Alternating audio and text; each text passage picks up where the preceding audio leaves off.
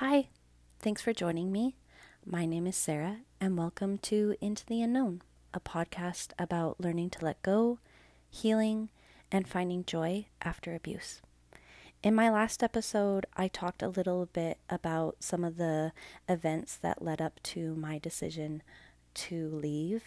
Um, and in this episode, I'm going to be talking about um, some of the reasons why people stay in abusive relationships and um, kind of some of the chaos that goes on mentally um, when you're trying to decide whether you should stay or you should go.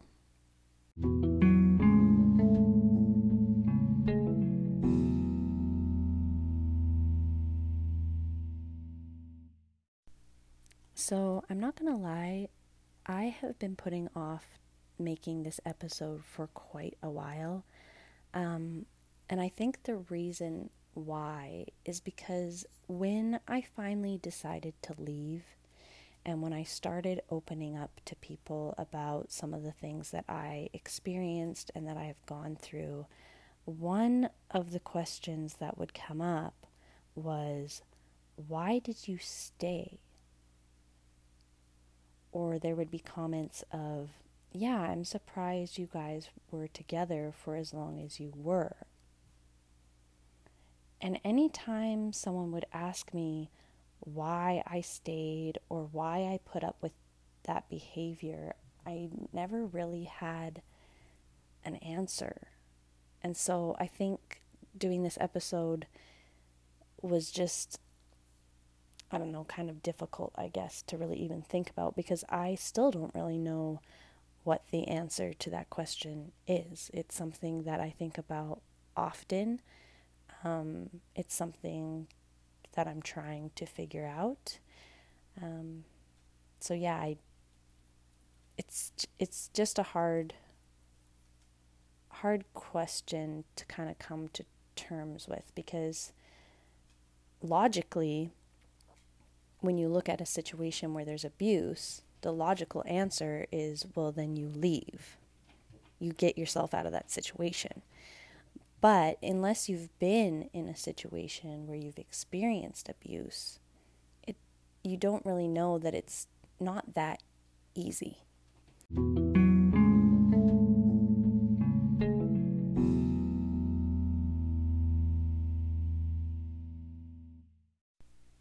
So, something that needs to be considered when you're wondering why people choose to stay is that not all abuse is so obvious.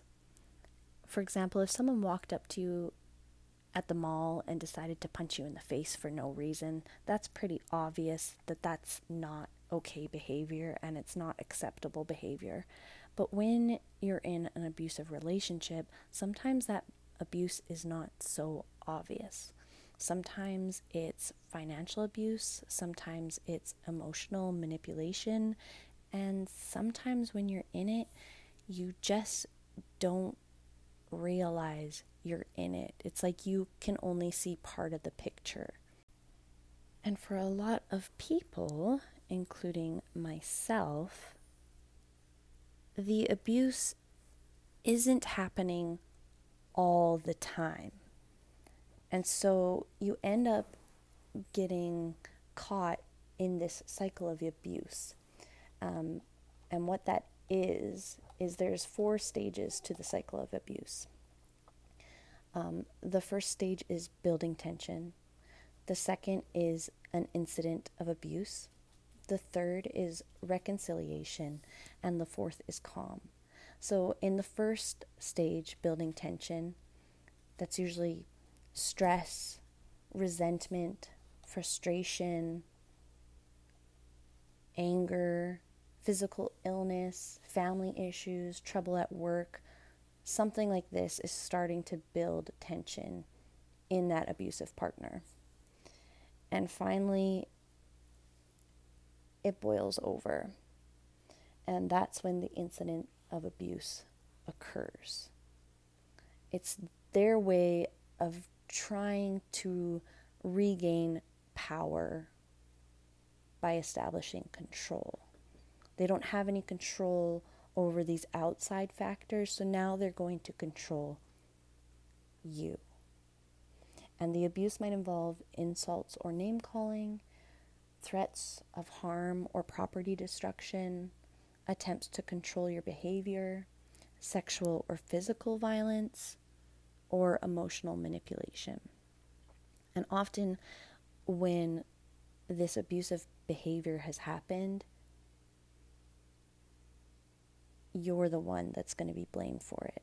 It's your fault that they did this. Then, stage three is reconciliation. So, after the abuse has happened, the tension gradually begins to fade. And in an attempt to move past the abuse, the abuser often uses kindness, gifts, loving gestures as a way to kind of usher in this honeymoon stage. Um, the person who has experienced the abuse then feels this release of dopamine and oxytocin, um, which makes them feel closer to this person who has just caused them harm and makes them feel bonded with them. And it gives them this false sense of oh this is this is our real relationship that I have back now. Because the abusive behavior isn't how that person really is. And so then that leads to the last stage of the abuse cycle which is the calm um, this is the part of the cycle where both parties have come up with some sort of explanation or justification for the abuse. Um, the abusive partner maybe has apologized, maybe has apologized while trying to blame others or blaming stress or blaming their frustration. Um, they try to minimize the abuse or deny it happened. Maybe they even accuse you of provoking them. Um, they show remorse. They promise it's not going to happen again. And you both kind of feel secure that everything is fine. That everything is going to be fine. And then the cycle repeats itself.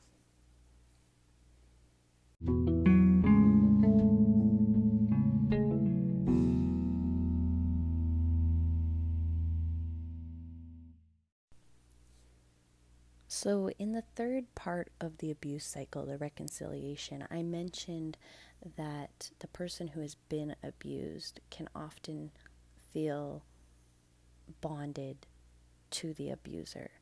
And that's something um, that's called trauma bonding, um, which is a type of attachment that one can feel towards someone who's causing them trauma. Um, it brings with it feelings of sympathy, compassion, and love, but also um, confusion. So, trauma bonding is a hormonal attachment created by repeated abuse, sprinkled with being saved every now and then. Um, the brain basically latches onto the positive experience of relief rather than the negative impact of the abuser. This happens because the body's threat response, your flight, fight, flight, freeze, or fawn, turns off the part of the brain that can think long term when we are in crisis. So, this creates the feeling that we need the abuser to survive. And that's what gives you those loving, bonded feelings towards your abuser. So, that's just a really quick, um, I guess, textbook explanation of the cycle of abuse and a little bit of what trauma bonding is, which are some of the reasons why people stay. Um, and then there's just a whole list of reasons why people choose to stay. Um, a lot of the times they're afraid. They're afraid to leave because they don't know how their abusive partner is going to react. They don't know if it's going to cause them more harm, if they can safely leave. And so the fear of leaving keeps them in that abusive relationship. Um, there's also the fact that abuse is normalized in some cases. You know, if someone grew up in an environment where abuse was common, they might not see anything wrong with it. Maybe their abusive partner treats them better than their abusive parent treated their other parent. And so maybe to them, their relationship is 10 times better, even though it's still abusive. Um, there's also a lot of shame that can come with leaving because now you have to tell people and admit that you are being abused. And sometimes that can be really hard and really scary. And so they just choose to keep their mouths shut and they stay. Um, intimidation is another one that kind of goes hand in hand with fear. Um, but you know, there could be verbal or physical threats or threats to spread information or secrets. Um, intimidation is a huge reason why people stay. Low self esteem, um, you know, it's very easy for an abuser to make you feel like no one else is ever going to want you or that you're not worthy of anything better. They have a way, way of wearing you down emotionally and mentally. Um, lack of resources is huge. Um, maybe you're financially dependent on the person who is abusing you. Um, and so maybe you don't know where to go or where to turn to. And so you stay because how are you going to do it on your own? Um, maybe they have a disability where they're dependent on the abuser. Um, maybe they immigrated here. Cultural context is a big one too, you know, in religious situations where it is super frowned upon to get a divorce, you know, that can be really hard. Maybe you'll be shunned or disowned by your family if you choose to leave your partner. Um, people have children, and the thought of breaking up your family and then having a quote unquote broken family is really hard for people as well. Um, and then love. And I know that can kind of sound silly. Well, how can you love someone who treats you like that? Well, again, it goes back to that whole thing of a lot of times the abuse isn't happening all the time. So, those are some of the reasons why people choose to stay.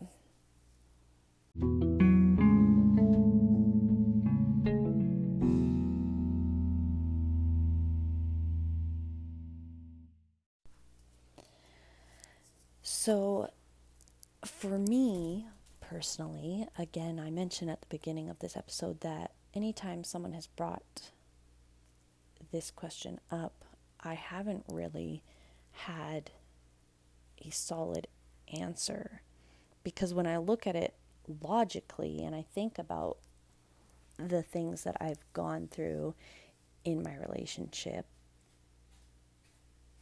I almost get upset with myself because why didn't I leave? You know, I ask myself the same thing. Why didn't I leave? Why did I stay for so long? Why did I ignore these things for so long? And I think a big reason is because it wasn't happening all the time. Because this person wasn't a monster. all the time. For me, I also blamed it on his alcohol use because generally, when there was an abusive outburst, it was because he'd been drinking. So, to me, that wasn't who he was. It was only who he was when he was drinking. Again, it's that justification that that's not who they really are. And I don't think anyone really wants to admit that they're married to someone who's abusive towards them.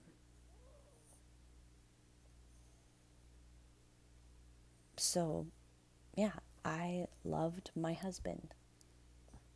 I had fun with him when he wasn't treating me poorly. You know, we would laugh together and have fun together. We also, yeah, had children. And that was part of why I stayed, but it was also a big part of why I left as well because I I didn't want them to grow up in a home where that behavior was okay.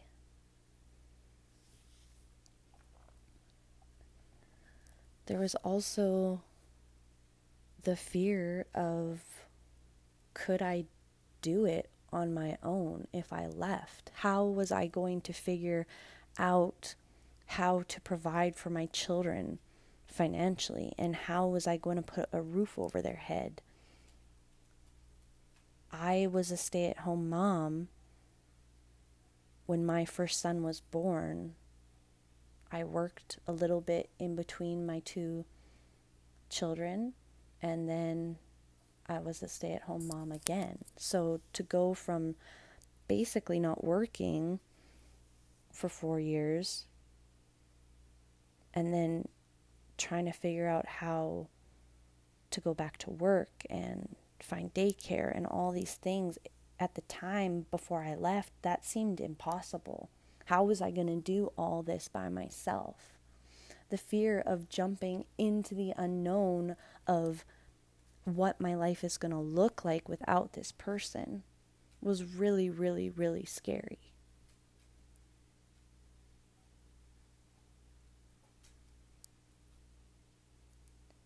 And even after I made the decision to leave,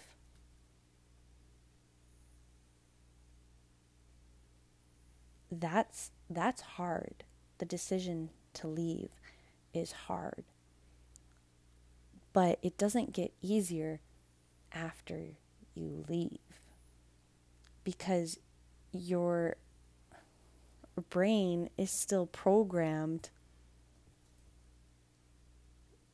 that this person is important and that you love them and that they love you and you're left feeling guilty for leaving. After I left, I felt guilty all the time. I would have conversations with my roommates about it all the time about the fact that I felt guilty and I would question whether I made the right decision to leave or not. You know, I told them my story and the things that I'd gone through, and I I'd ask them, well, am I being unreasonable?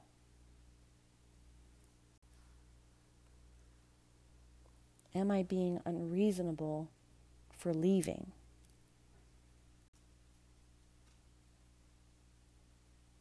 And you end up in this really weird headspace where you blame yourself for their behavior. Well, maybe, maybe it's my fault that they acted this way. Maybe I should give them another chance. Maybe my boundaries are too strict. Maybe, Maybe. Maybe it's my fault.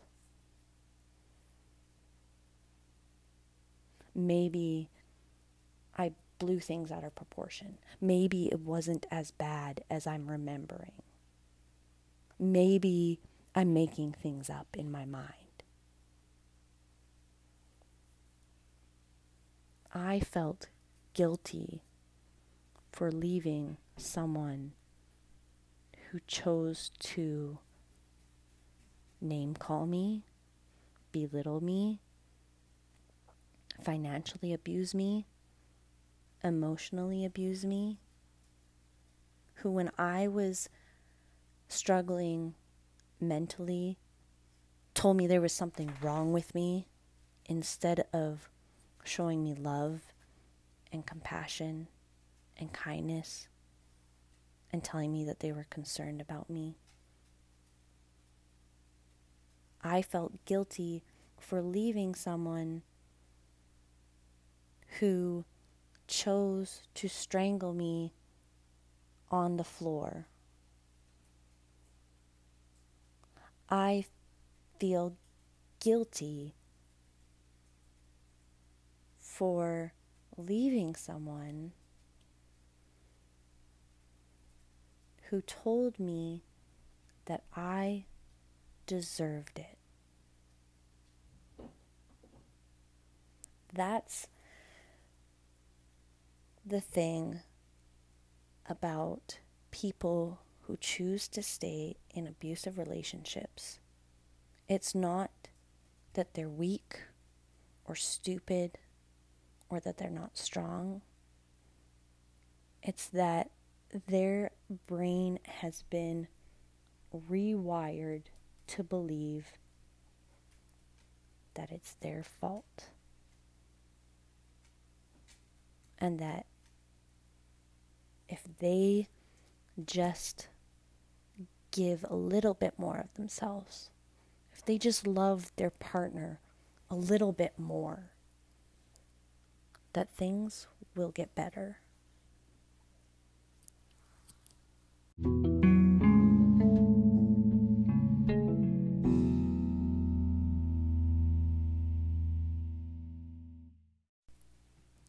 it's interesting to me that I didn't record this episode until October. Um, most people know that October is Breast Cancer Awareness Month, but October is also National Intimate Partner Violence Awareness Month.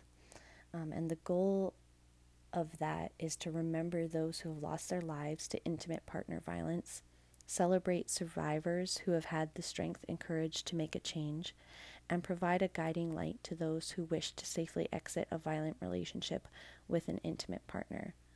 Um, IPV is when one person in a relationship is using a pattern of methods to gain and maintain power and control over the other person.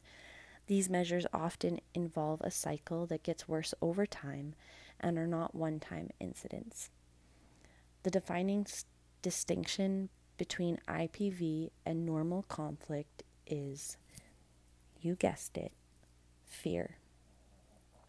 So I'm going to end this episode um, with the following things to consider. One in three women and one in four men have experienced some form of physical violence by an intimate partner. On a typical day, local domestic violence hotlines receive approximately 19,159 calls, which is approximately 13 calls every minute. In 2018, domestic violence accounted for 20% of all violent crime. Abusers' access to firearms increase the risk, uh, risk of intimate partner homicide at least fivefold. When firearms have been used in the most severe abuse incident, the risk increases 41 fold. 65% of all murder suicides involve an intimate partner. 96% of the victims of these crimes are female. One in five women have been raped, half of these by an intimate partner. LGBTQ plus community experiences high rates of IPV, with 1.61% being bisexual women, 2.44% being lesbian women, 3.37% being bisexual men, 4.34% of trans people, 64% experience sexual assault, and 5.26% being gay men. With all that said, you never know what battle people are fighting behind closed doors. People looking from the outside in to my relationship probably didn't have any idea what was actually going on. Maybe some people had thoughts or questions, but I don't think anyone really knew. You don't know the battle people are fighting behind closed doors. So be kind. Be kind to people. Thank you for joining me for another episode of Into the Unknown. In my next episode, I'm going to be talking about what happened after I made the decision to leave um, and where I ended up.